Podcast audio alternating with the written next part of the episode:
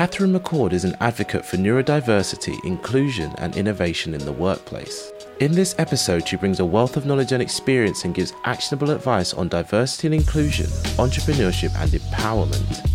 Katherine shares insights on neurodiversity, creativity in hiring, and revolutionizing your workplace so that it works in a much better way. So first of all, uh, for anybody who doesn't know, neurodiversity is is the term that is currently used to describe the idea that difference is not a deficit in the neuro community, and it's used specifically to describe people that have a medically visible and or diagnosable difference in how they process information and or stimuli, and that's a huge range, right? So it's anything from like epilepsy and uh, traumatic brain injury all the way over to like ADHD, autism, uh, misophonia, which is uh, fun, obsessive compulsive disorder, all those types of things. Um, so that's that's what neurodiversity is, and um, and I think that you know a lot of people they do kind of try to self-diagnose, and um, first of all, I I think that general self-diagnosis as neuro diverse neurodivergent whatever terminology you want to use i think that that's that's important because you need to realize about yourself that you have something different about you, right? That something's going on. Um, but I do, I do carefully warn against self-diagnosis in terms of specific conditions, because you can actually end up accidentally causing more harm than good to yourself because you'll assume something about yourself and you don't know about all these other things over here that it could be, right? So a lot of people will self-diagnose as one thing when they absolutely do not meet the criteria for that, but they have these other two things or three things or whatever over here. So I tell people, you know, get the get the clinical diagnosis if you're able to. Um, that is sort of a point of privilege, but get the diagnosis if you're able to, just so that you can learn how to support yourself. But yeah, other than that, yeah, in, you know, embrace it and roll with it. Um, it's kind of a cool concept, right? It is that there's just these humans out there that just have these different fascinating brains that work on a whole new level in a whole new way and now there's all kinds of science happening behind it which is super fun yeah, I mean, I've heard so many different terms. I've heard neurodiversity, I've heard neurospicy, I've heard sparkly kids. so many different. What is neurospicy? I'm like, I'm like a little jalapeno. like, so cute. I've heard so many different terms for it, and honestly, at, at this yeah. point, you know, it, it's something that people are definitely aware of, and you know, people yes. are more open to, and it's not so much of a of a bad thing. But right. I'm wondering for you, what was your experience of neurodiversity? How did it come into your life? How did you become aware of these things? And you know, did you that's get a, a, diagnosis? All these things. That's a good question. So uh, I was in for best anybody can tell born neurodiverse uh, in several ways, and then I developed several others. So from a very young age, my parents realized, like, oh, something's a little different with this one, right? Um, they came in, and I was extremely meticulous about how things had to be. I would freak out if they weren't that way. That was my obsessive compulsive disorder kicking in. Um, and there were a few other things as well that developed as I as I aged. And my parents, I will say, this is the most beautiful response that anybody can have. Um, they they knocked it out of the park with this, and, and to me, this is the greatest source of privilege I ever had in my life. Is that my parents' response to this was, okay, no big deal. We're just going to help her learn to work with whatever this is. I was never treated like something was wrong. There was never a big deal made about it it was just, hey, this is just how you function. These are some things you can do to take care of yourself. And we discovered some things together and away we went with it, right? Like there was never like a, oh, you know, you have this condition and oh no, poor Katherine or anything. Like, nope. just this is this is it. No big deal. Um, and and they really did a great job helping me learn myself. Um, so I was born, I was born with some of it. I developed uh, bipolar 1 and misophonia, which is basically that certain sounds make me malfunction, is a very fun and kind of general way to put it. Um, then there's a few others as well, including uh, my my my seizure disorder, which is not epilepsy, but it's kind of adjacent to that.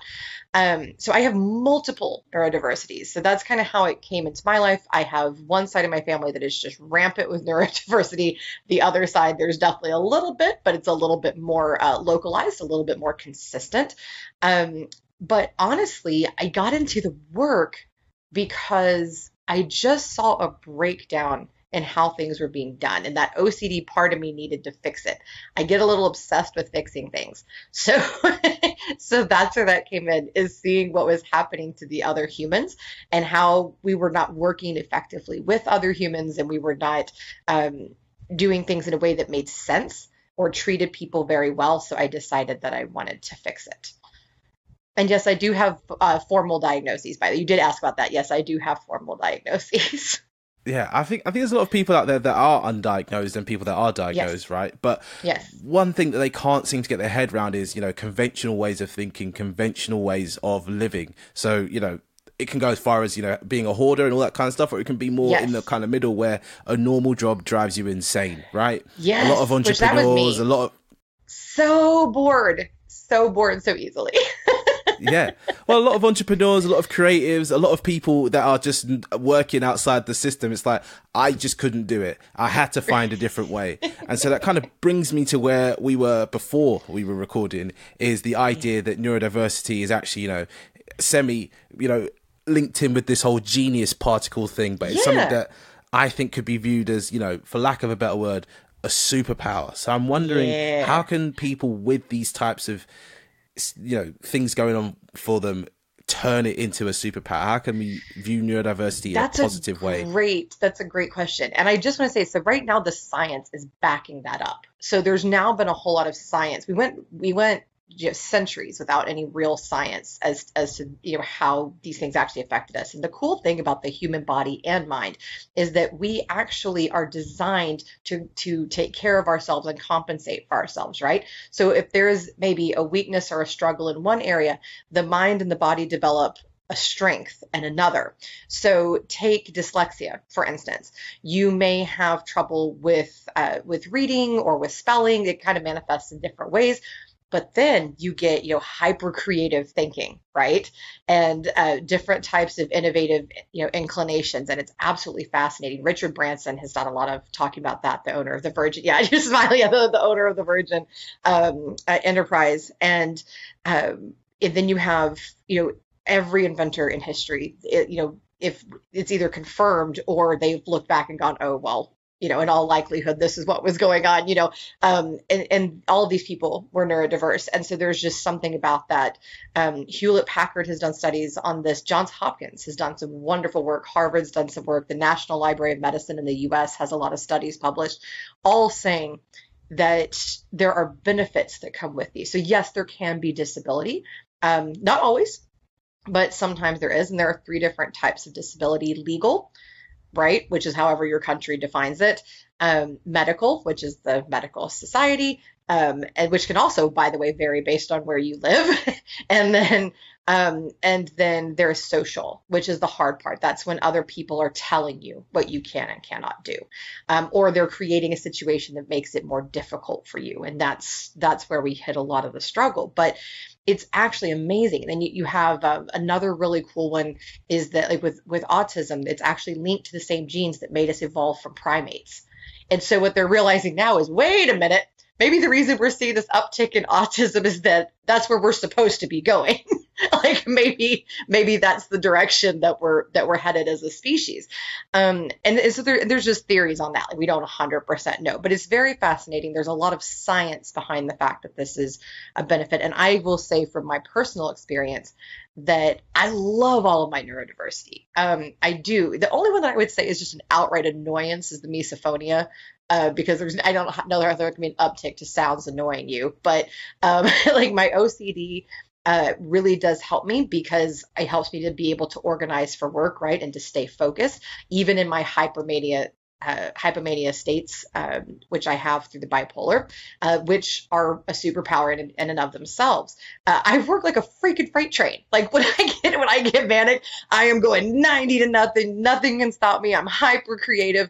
And I had a former employer who thought it was super cool and actually did a study and figured out that I could do the work that it would take 2.6 other people eight hours to do in only six hours.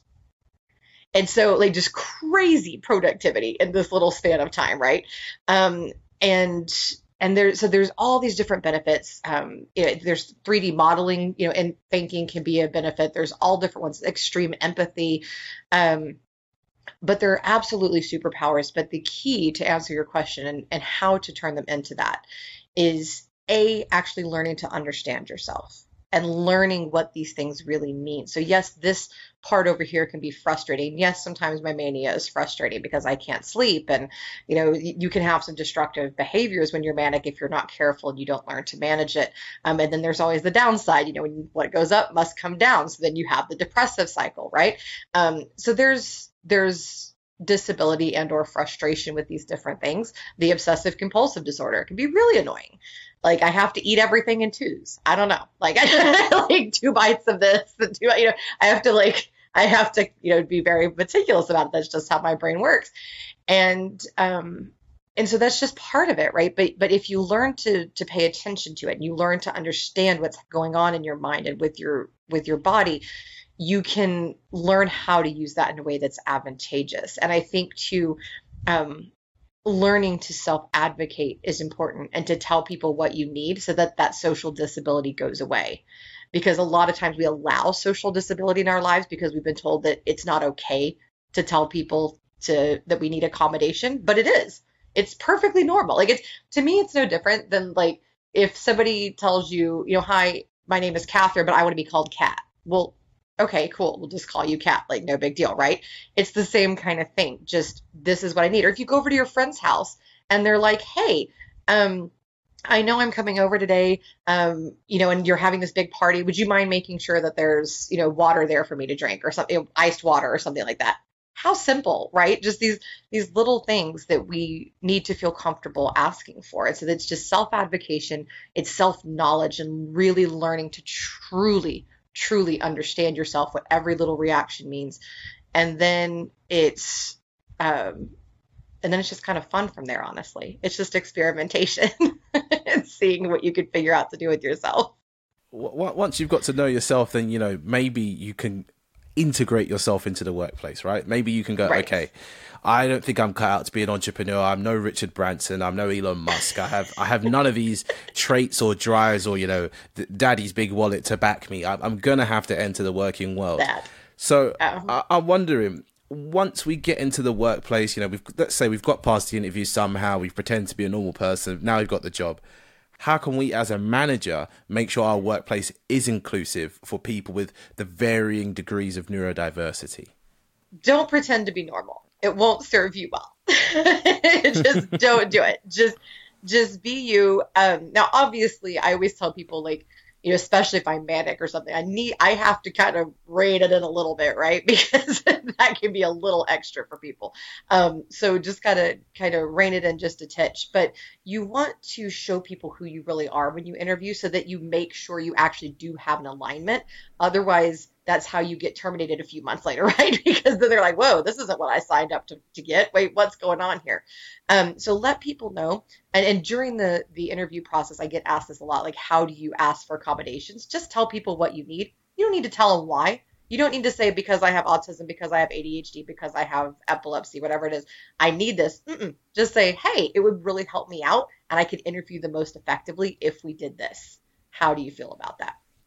Um, or even make or even humor. Like when I'm meeting with new clients or something like that, I'll go, "Hey, just so you know, you know, I've run a Zoom call. Say, just so you know, you may see some winking or twitching on this side of my face. I'm not trying to pick you up for a date. I'm just having a little bit of seizure activity. Don't worry, I'm okay. I will be perfectly fine. Um, and we just kind of keep on marching.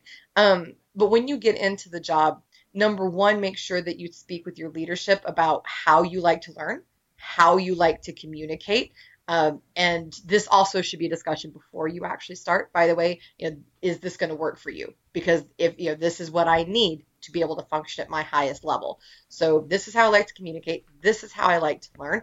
And by the way, here are my equipment preferences, anything like that. Um, just let them know straight up. You know, these are the things like, look, I want to do my best for you. That's my goal here. So here you go. you know here's here's the things yeah. that i need to make that happen. On the worker on the company side and this is kind of my jam right? This is what i teach companies to do all the time. Start with making accommodations standard options. Stop making people jump through hoops. Stop making it a big old deal. Just have various equipment options, technology options, communication options, so on and so forth that are just standard that you just hand people go, hey, here you go, here's some stuff we offer, and here's a fill in the blank for anything else that you need. Because every single human out there, every single human has their own preferences, right? Things that will make them more comfortable. And I mean, any scientific study you pull up, um, the last one I read was in Psychology Today, but there's tons of them out there, will talk about how the human mind is in better form and better function when it's allowed to work in a way that's natural, right? And the same thing with the body. So the more comfortable we are, the more naturally we can work in a way that makes sense to us as individuals, the more productive we'll be, the the more innovation, and ultimately the higher profits. Um, Hewlett Packard did a great, great program about that, where they just let people work however they wanted. I mean, people up walking around while they work, people that sat on yoga balls, noise canceling headphones, all this different stuff, and they found that team to be 33% more productive than their counterparts. That's huge. 33% more. Just think about that. Think about that. That is so crazy. That's an astronomical astronomical amount and on top of that the people were happier healthier. They they reported that they were actually excited to come to work. Who knew right? Like so so when you when you do these just very basic simple things and just let people do things that are natural for them they produce more and they're happier. So as a company it's it saves you money ultimately. It ultimately will save you effort. It sounds like it'd be so difficult but it's not. It's just as simple as okay, that's how you're going to work. Cool. You do you. that's simple. Yeah, I mean, you got to, you got to support people. There's a reason why you hired them. You like their skill set, and you want them to do the best work possible. And you know, something that could affect pretty much anybody. You know, you might not be neurodiverse, but something like mental health in the workplace, which is part of neurodiversity, topic of, Yeah. Ah, yeah. okay. It's it's a big topic at the moment. You know, everybody's talking about it. It's not a it's not a dirty word to say anymore. No. But the problem is, HR is there to protect the company. This is something yes. that if you don't know it now, you know it. HR is there to protect the company. They're not your mate. They're not your friend. They're not there to protect Historically, you. Historically, yes. But that's true. But how can a company because you know people listening are entrepreneurs business owners they're they're you know in charge of hiring and firing people but in an ideal world they hire people and keep them for as long as possible right. how can they support people with mental health issues outside of the whole oh we offer private healthcare we offer therapists what are the smaller ways that we can make sure that people are turning up to work to do their best work in their best you know best best selves health?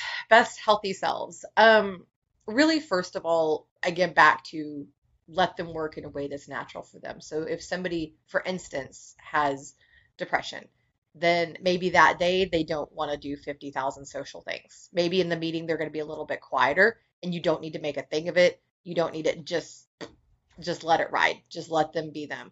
Um, maybe develop a signal with them where they can just, you know, have a setting on their on their teams or they can know whatever to just let people know not social today no thank you. I saw one employer and it was really cute. They had like this little color wheel and it said like where you were and how you felt social or wanted contact that day.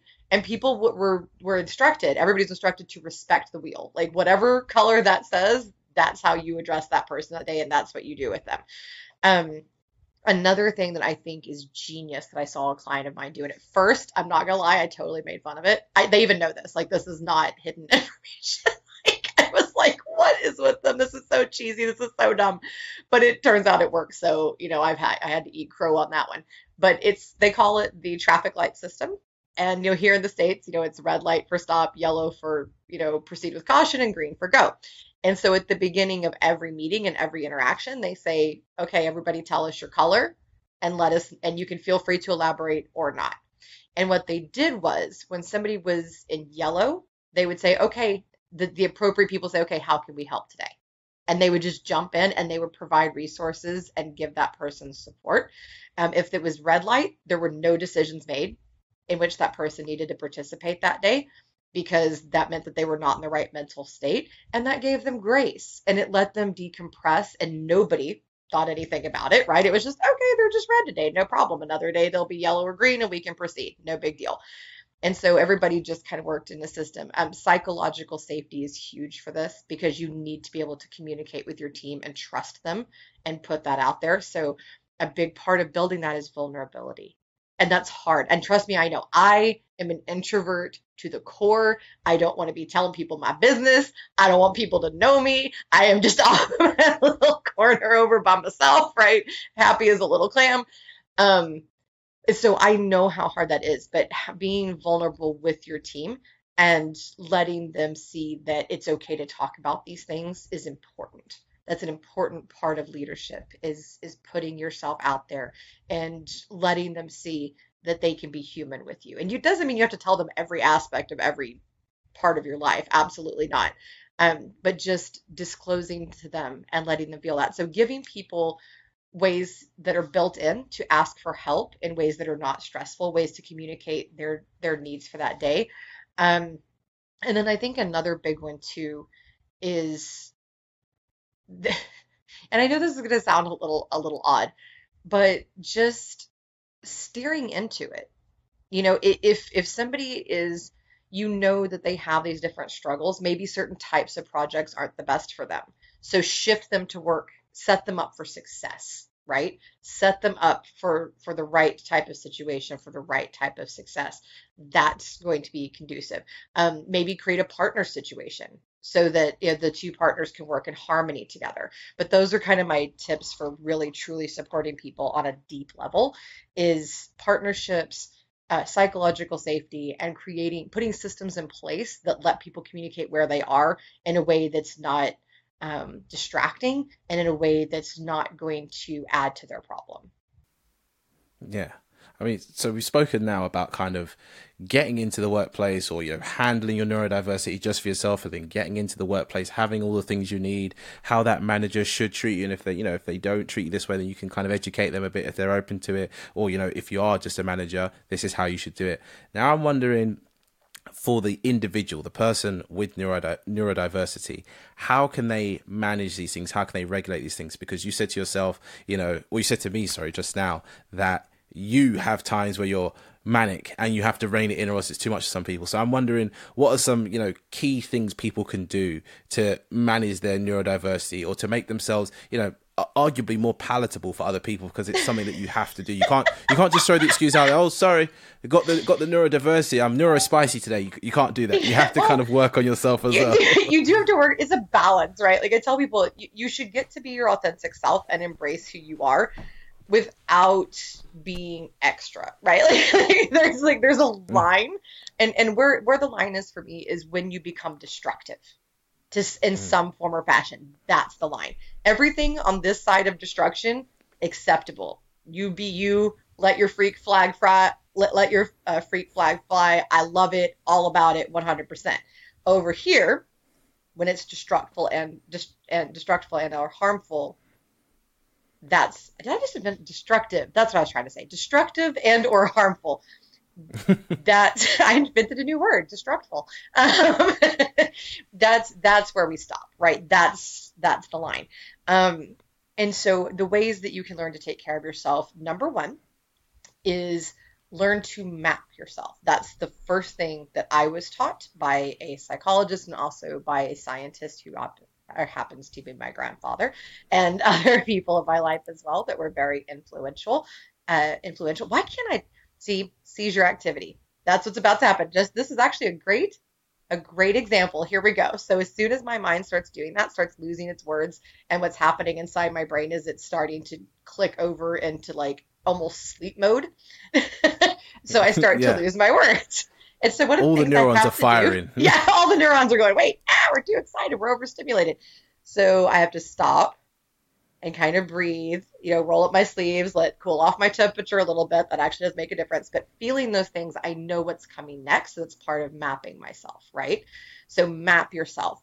Pay very close attention and document the things that happen in sequence. So I feel this then this happens then this happens then this happens and that's where you can learn to to pivot things um, and a lot of this is for yourself not even for other humans right a lot of this is this is stuff i need to do to take care of me like if i just let my my mania fly, first of all, I'd have no money because I'd spend all of it. right. Um, and I would do all kinds of impulsive, just bizarre things, right? Like just bring 50 animals home in a day because I love animals and that just struck me as the thing to do that day. And so you you have to learn to map yourself so that you can understand. Also research and understand what is chemically happening because I'll give you a little tip that I learned years ago is that when I can tell my brain, nah, I know what you're really doing. And this isn't real. What's really happening is this, and I don't need this right now. I don't need this to happen. I can fix this problem that you're experiencing this way over here. And I find healthy ways to to redirect that. And so being able to, you know, actually stop and process what's happening, like, okay, here I am in, in this cycle of this, and this means that, you know, right now I'm having way too much dopamine released, or I'm having too much serotonin, or whatever it is released, and that's causing this. No, thank you to that, you know, and then just kind of going on. So, mapping yourself is very big. Putting tools in place to help yourself stay organized, like you using calendars, Apple watches, things like that to help you stay organized. A friend of mine who, uh, how does she say it? She says she has extra hyper ADHD. That's her terminology. Um, she she likes to use uh, three different uh, organizational tools to make sure that she stays on time and stays punctual and gets things done. And um, and that's been wonderfully helpful. So developing tools and then sensory processing is also very important. So in the neurodiverse and mental health communities, a lot of times you're having overstimulation, you're having too much of something released, and that's not very helpful so I you can you might be able to see some of my stuff behind me, but your listeners can't. So I have a squishy red bead ball that I can that's that's great for sensory processing. I have a teddy bear that has different uh, textures on her that I use, and I do grounding exercises to refocus my mind, to to uh, decompress myself, whatever it is that I need to do in that particular moment. I actually have my little toys to do that. Um, I was giving a speech on neurodiversity recently, and a girl just bro- it was on Zoom, and this girl just broke into a huge smile. And She goes, "Stop!"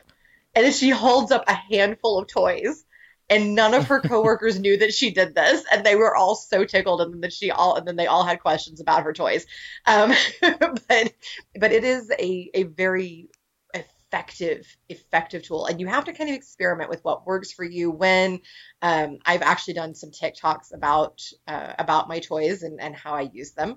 Um, plus it's fun. You get to be an adult and play with toys right? Um, i know one lady that uses legos. Like she's a huge lego freak and she'll sit there and build legos when she and feel them and mess with them when she gets uh, uh, gets overstimulated or, or needs to focus. Um, so using those tools is and and having the the grounding exercises are very important. But ultimately, know thyself. That that is unbelievably crucial in, in self management and put systems in place and have accountability buddies. Um, maybe somebody else who's neurodiverse, maybe somebody who's more neurotypical. Um, often somebody with different neurodiversities is an excellent partner for, for yourself, somebody who has complementary uh, neurodiversities and can kind of relate. Um, that, that can be a very good tool. Somebody can go, hey, I'm observing this, and you just accept that information and just go, okay, good to know. and just kind of keep on trucking with it. What What are some of the neurodiversities that match up? You know, how can we get a, a full set? You know, a, a, a winning hand, if if you collect them all. Um, um, you know, it's there's so many different ones, but just a few examples. So, um, my husband is on the autism spectrum. I have OCD. We've noticed that those two things complement each other very, very well. Uh, the bipolar is very difficult um, in terms of that. But the OCD and the and the autism complement each other very well. Um, dyslexia and bipolar can complement each other very well.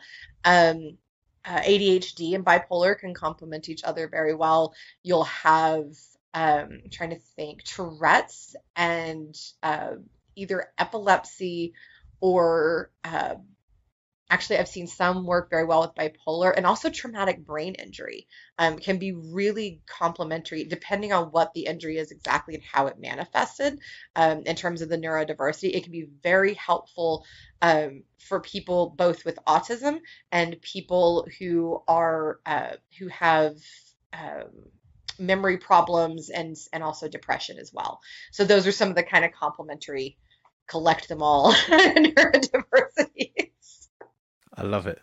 Uh, I mean, we, we've spoken about ideal situations here, right? As in, you know, you're coming into a job. These people are open to these situations. These people are open to hiring you. That line at the bottom of the of the application where they said, "Oh, we want diverse and whatever type of people," and you know, true. they don't actually. yeah, and they don't end up just hiring, you know, a, a, young white male. That person is the that type of company, that type of situation is completely ideal.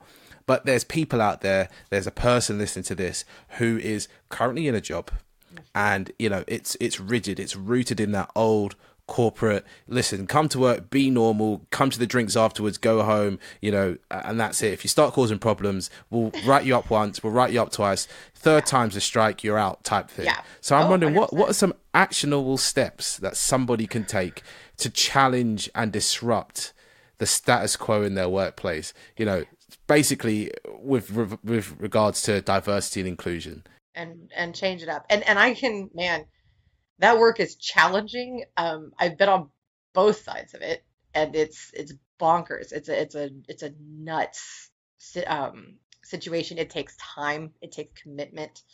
Um, so I want to give a lot of grace and a lot of honor to the people out there who do that because it's a lot. Um, number one is start with accommodating yourself as best you can to get through it. If you if you want to stay and you don't just want to leave and find something else, if you want to stay and, and be part of the change, that's beautiful, that's wonderful. But start by doing things to keep yourself sane. Set set some boundaries for yourself. Know, okay, when I hit this point emotionally, I'm going to back off from this work for just a little bit and then come back to it. Um, or yeah, these are things I can do to help make my life a little bit easier in the meantime. Um, then find an ally start with the, the next thing is find an ally, somebody in the company that people listen to that listens to you. And they, they don't need to be 100% on board with you right away, but it needs to be somebody that will get the right people listening to you, right? Um, the types of people, executive assistants can be great for that. Um, good a good HR people, specify good ones because man, there are some nightmares out there. Um, legal, legal is actually a great one, and here's why: they don't want to get sued. So if you're starting to point out things that could eventually lead to lawsuits if they're not changed, guess who's going to be a great ally for you? legal. Um, so so legal legal is a, a really fantastic one. Uh, but anyway, whoever it is, find your find your ally, right? Uh, then make your business case. And I mean, God, I wish that people would just get through their head that integrity should be the thing, right? But um, a lot of humans suck. Let's just be honest. So that's just not the thing. So you have to, and people also have a huge ego defense, right? And that's a naturally occurring mechanism. It's your biggest challenge in diversity, equity, and inclusion.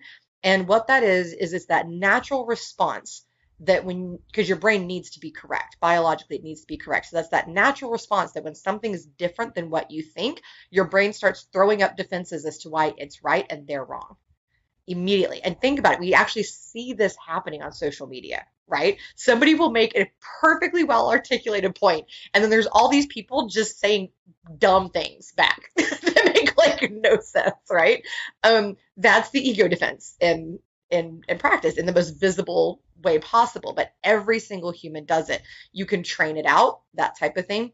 But you also, when you're doing diversity and inclusion work, you need to be ready to combat it. And that's hard um, so the learning to do that first learn to do it yourself because you're going to have to listen to some nonsense and just take it and process it back to them and help them process it. That's the hardest part of inclusion is and, and the burden it would be great if the burden wasn't on the marginalized humans. That would be wonderful but sadly sadly we've got to do some of the work too that's just part of it. Um, and part of it is is that we need to be able to listen to the other side, receive what they're saying, and not assume why they're doing it, but ask, respond in curiosity. So talk to them, learn, teach yourself to have those conversations, and then build your case. Build your case. This is why.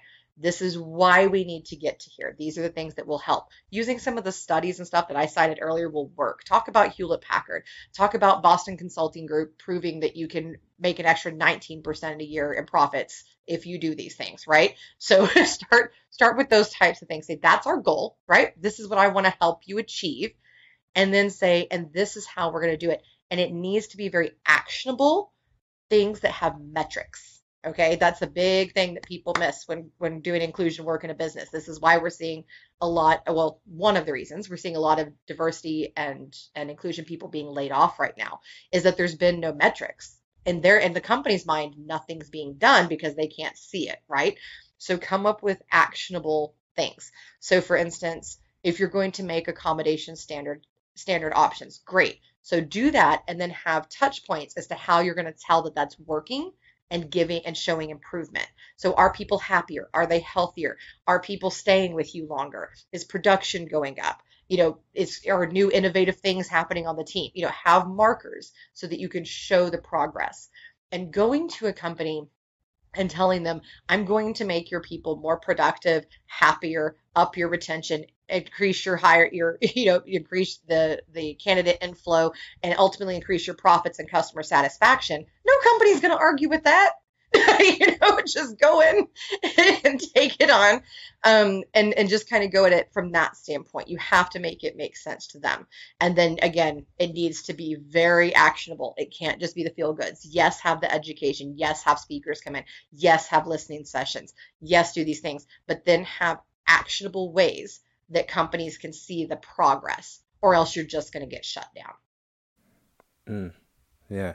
I mean, there's a lot of this performative diversity and inclusion oh, where people, like I said, put that lovely line at the bottom of the application and they sift through it all and they go, oh, can't say that name. Oh, okay, uh, we don't really want too many women in here. This is a really lad boys culture. Oh, he looks good. John Smith. Oh, okay, I'll bring him in for an interview. Perfect. He comes in. What's your favorite football team? What's your favorite, you know, what's your favorite sport? Oh, great. Yeah, he seems like one of the lads. Oh, he's got the same hairstyle as me. You know, he looks like yep. he's the same type of guy, whatever. He, yep. he looks like my son, all that kind of stuff. And these are things that are slowly becoming more challenged, right? These are things that are, people are fighting against now. And I say fighting for lack of a better word. They're pushing against these things. But uh, I'm wondering, you know, these people that are in these positions of power and able to make these changes, how, how do we actually get their mind turning in the right direction. Like, you know, okay, they know that they can't say certain things in an open forum, they can't do certain things in open forum anymore. But that's not change. That's no. that's hiding. Do you know what. I mean? That's that's yeah. hiding. We want to change people. We want to, you know, uh, uh, change litigation, change processes. Mm-hmm. So we, we get to having that conversation with that person. We spoke to the executive assistant. Now we're speaking to the you know department head, the CEO, or whatever where do we start this conversation with them outside of this is what I I need, this is how it would improve things, exact etc. etc. The business case would be right. Okay, we've got these researches, we've right. got these kind yeah, of that's the, you know, that's bits the, of work. That's the hard stuff, right? Not the soft stuff. Yeah, but once we once we get in there, what exactly are we saying to them? Because there's there's someone who's going to listen to this and go, right, Monday morning, I'm going to go do this. I'm, I'm fired up. I'm going to go. Do you know what I mean? Let's give them the handbook on how to get this going. You know, how you would go in and do it per se. I what I do is I start and I learned some of this from from some remarkable humans. Um, and and I'm I'm going to give them a, some shout outs right now. So the the first one that that really hit me in a very unique way was uh, was Sharon Hurley Hall, who is in your your neck of the woods, your side of the pond, so to speak, uh, and does some wonderful anti-racism work. And she taught me some new language that really just shifted. And she said, sometimes we need to say the words that will get people to keep listening. It's not about that the other language was not correct, but we need them to hear us. And so we need to pivot our language. And so, for instance, she says um, unearned advantage instead of like white privilege, male privilege, whatever it is. She says unearned advantage because nobody's going to argue with that. Yeah, like yes, I didn't earn this advantage. Yes, it's an advantage. You know, it just it kind of because the word privilege in our society has somehow become linked to money, so that there's an arguable point, right? Whereas if you just say unearned advantage, and it's also not a trigger, right? Um, it's not a trigger word, so it kind of decompresses the conversation. Um, and then the next big influence was uh, was Seth Butler, who is a wonderful, wonderful inclusion speaker. He has an education background, and he does a lot of spoken word. Master of spoken word, man. His stuff is super freaking powerful, and he really uh, gave me the term curiosity to focus in on and takes the approach that we need to have a human understanding and we need to to listen both ways and hear each other as we are or we're never going to make progress. And that can be so hard, right? Because if somebody's saying something that's just outright messed up or stupid or whatever it is, right? It gets, or if it's just harmful, even if you know they may not mean it that way, but it's just so harmful and that can just hit you so wrong, right? We still need to stop, not respond in ego and respond in curiosity, and also not assume why they're saying something. There's always a lot of assumptions, right, as to why somebody's saying something a certain way. Um, but maybe that's not it. Maybe there's something else in their past that we don't know about. And just having these conversations and just slowly. So when somebody says to you, for instance, if you're going in to have this DEI conversation and they're like, well, you know, it's just I, I just I just don't think that this is going to work for us. You know, this is how we've always done it. Uh, this is the process that we need, and just say, okay. So what I'm hearing you say is that you have a lot going on right now, and making a change would be difficult for you. Yes, that's exactly what I'm saying. Okay. As a business owner, you know sometimes short term pain is worth it because of the long-term benefits. So what if after just, you know, a week or two of having to practice this change, you could have this whole new process that would make things flow so much easier and would yield much stronger results. Wouldn't that be ultimately worth it? And just kind of so responding to what their pain point is, to what their confusion is. Um, the same thing when people are confused by things. Like I, I get this a lot, like in inclusion talks, so people, bless their little hearts, are so confused about things that just really aren't that confusing, but they're so massively confused. You know, like why if I say this is that racist, or why if I say this is that misogynist? If I do this, how is that you know ableism? You know, whatever it is. Um, and explaining to them because people, I know this sounds ridiculous, they actually don't get it sometimes. They legitimately do not get it. So if you just take the time, and again, it stinks that that labor is on the marginalized humans. But frankly, I mean, there's no other real way for them to get it. There's there's some books, there's some things out there, but to really understand and answer their specific questions is so very important. Um, and again, I, I get what I'm saying, and it's frustrating. And there's days that, trust me, I even have to say, not today here's an appointment. Here's here's the link to my calendar. Book book a call. I will talk to you about it another day. Today's not it. um, but but you do we do need to respond in curiosity. So curiosity and and meeting them where they are and responding to their actual pain points is a is a big part of it. But it's ooh, it's a tough one. It is. This is such tough work because there's so like every fiber of my being so often just wants to go, just get it it's not that hard. like, just stop being a jerk or stop being whatever. Just stop being self-centered. Just stop it.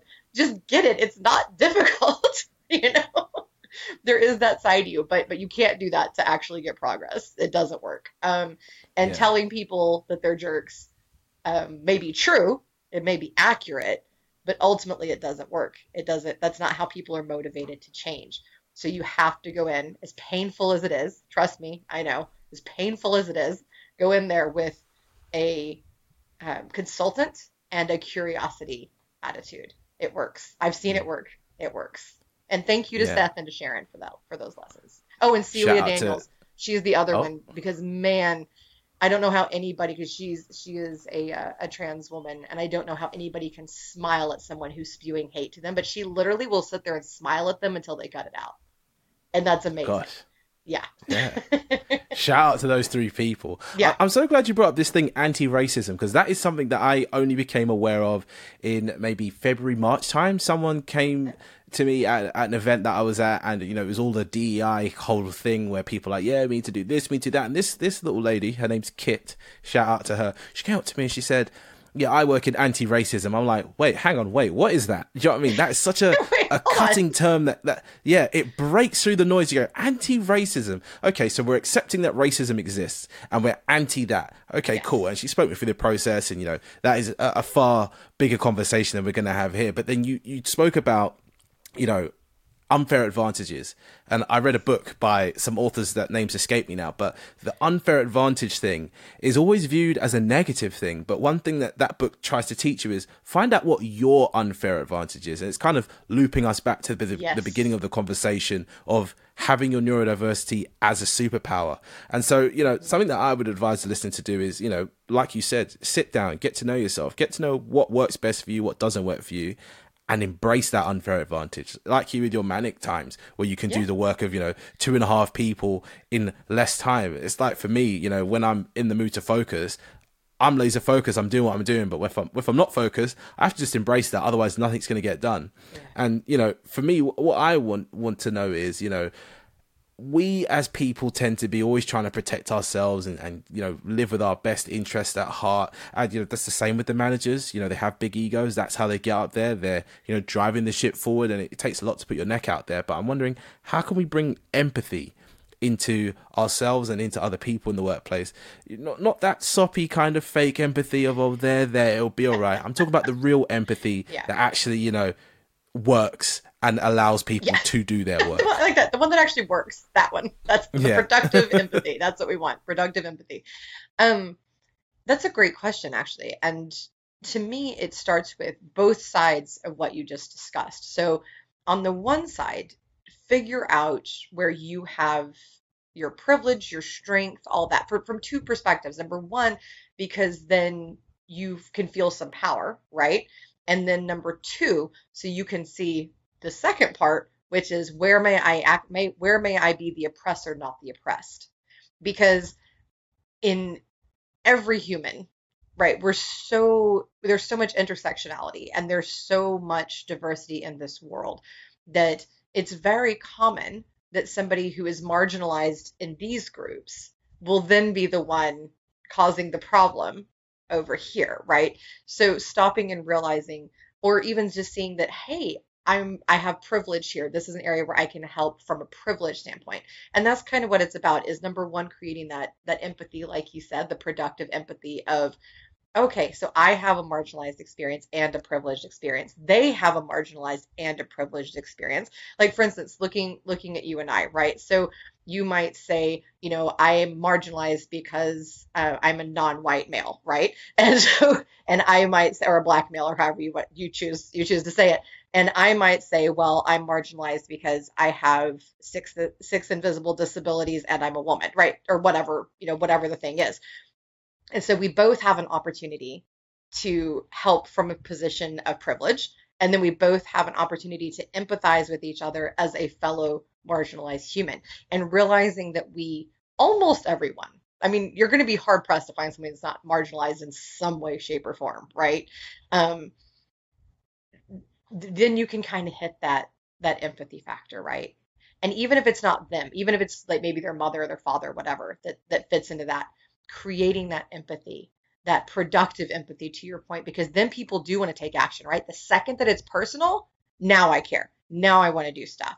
So helping people find that productive empathy and to understand the balance of where they they kind of shift between the two the marginalized versus the privileged i think is a huge huge aspect but of building true inclusion and building productive empathy is just understanding each other and communicating that I, I've seen an exercise. there- There's an event that I attend, um, HR Disruptor Summit, where we all took the time to identify to each other, right? And it was amazing the conversations that took place. And there was one lady, she goes, I never thought of myself as being in a marginalized community. You know, she goes, you know, I'm I'm white, blonde hair, blue eyed, you know, I'm relatively young, you know. She goes, because I never thought of myself. She goes, but I'm multicultural and I'm and I'm religiously diverse and I'm a woman. She goes, so wait a minute, you know, hold on a second. And then it was personal to make progress. And she she said that was one of the biggest lessons that she took from that was, wait a minute, this is personal to me. And that's what we need to realize. This isn't just about this group or this group or this group. That's why I like the term inclusion because it cannot be exclusive by pure definition, right? The definition is to include, to welcome in. So the idea is that we are all taken care of ultimately. Hopefully. And what I'm picking up on that is we need to actually, once we've identified ourselves, it's actually not clinging to that identity that we've got there because it can actually do us harm. When we enter a room, you know, there might be men, women, they, them, trans people, whatever. We might look for ourselves in that room and go, oh, I'm going to go chat to those people. Right. And realistically, the only way that you can grow as a person is to speak to other people, hear their viewpoints, yes. challenge their viewpoints. And, you know, obviously don't speak about the forbidden topics, I would say, which is politics and religion off the bat but definitely the only way to grow is, is by meeting other people. And i think that's something mm. nowadays a lot of people are, aren't getting. A lot of people are stuck in echo chambers you know? They oh, follow so people true. with the same mindset. Yep. they look at the same content and you know they, they come up with ideas and realizations that aren't a view of the real world which is unfortunate. But i feel like you know the more work you do on yourself uh, the more you realize you actually need to come across people that might grate you a bit but that grating is helping you grow. it is and it's wonderful. But some of my favorite people are the people that can ride my nerves the most. Like just because they're amazing, incredible, challenging humans. Um, and I, I always tell people I I'm I'm like my pit bull. So my pit bull, he will my doggy, he will run up to a new creature. No, it doesn't matter what it is, and run up to it, smell it all over, flip it over, like lick it. He, like he he licks it, he smells it, he pokes it, you know, just whatever he can do. And I kind of do the same thing. I love to meet new humans and I'm like, I want to know everything. Tell me everything. Tell me everything. Because I think it's so cool. But that's just how my brain is is wired. I that's part of my neurodiversity. That's part of my little my little quirk, right? Um, most humans, to your point, kind of gravitate towards likeness. But in instead of doing that, you make a point to, as I like to call it, expand my we because what we're attached to is our we, right? The, the, the, those that are part of our group, right? Well, the more that you expand your we and bring people in and find that connection, the more you then start to understand and start to have real empathy and the more that you start to truly breed inclusion and and understand that there's there's always something right? There's always something. So this person over here who lives on the other side of the world who has completely different views from you and all of this there's always a we. If you stop and find it there's always a we and there's always a way to connect. And I had I had a good friend of mine say to me recently, she said, Well, what about the ones who are just bad? they're just they're just not getting it. Just I said, Well then you know what? That's what we're fighting against. Ultimately, that's what we're fighting against. So they can stay over there. but all the rest of us over here and and so to me the the the only to me just personally the only acceptable division of we and they is that, and I mean just from the standpoint of like us versus them, right? Is for the people who want to oppress, that that's actually what they want to do, they can stay over there. The rest of us are the us and the we over here fighting against that nonsense. and soon that, that minority can become a majority because that was another thing that this anti-racism person actually flipped my mind on it's like yeah in this country or the west world you know we are an ethnic minority, but technically on the global front, we're a majority. There's a billion Indian people. There's a there's a billion Chinese people. There's hundreds of millions of these types of people. You know, it's mm-hmm. it's an odd dance to do once you you know flip the script and change things. But yeah, I mean, Kat, we we are very deep into a conversation that's that could go on for hours and hours. You hours, know, this this is the, the this is the kind of conversation where you know someone could ask a new question that sends us both on a spiral to talk for the next two three hours, and you know we suddenly we end Easily. up with an audiobook instead of a podcast. so, so something I want to ask you is something I ask every single one of my guests, and it's a question that you know always prompts a different answer because it's personal to you. So, what I would like to know is, what is it about what you do that brings you the most joy? Mm. I love I love to have the people that you see light up and then you get an email a day or two, maybe even a week later that says, Thank you so much for coming to speak or teach or whatever the case is. You said this, and now we're doing this, and this is the result that it's made. So to, to get to either see or learn about the trickle that's now these better things are happening because of this. And these people are better and they're happier and they're healthier and the world is moving forward because of something that I did. That's the best part of my work. That right there. And and even if it's just something inside of them that that changed and maybe now they feel like they can self-advocate or they feel help, healthier or happier. Great. Well, what wonderful things are going to come with that, you know? So that to me is the best part of my work is to see the world start to get better. Where can the people find you online? Uh, they can find me on LinkedIn. I'm one of two Katherine McCords, I think, that spell my name my way in the US. I'm very easy to find. Uh, also, kmccordspeaking.com is my speaker website. And then my company's website, and we do, we are starting to work internationally now. Super excited about that, is titanmanagementusa.com. Thank you for listening to People Explained. New episodes come out every Monday. We would appreciate it if you gave us a review on Apple Podcasts and shared this episode with a friend.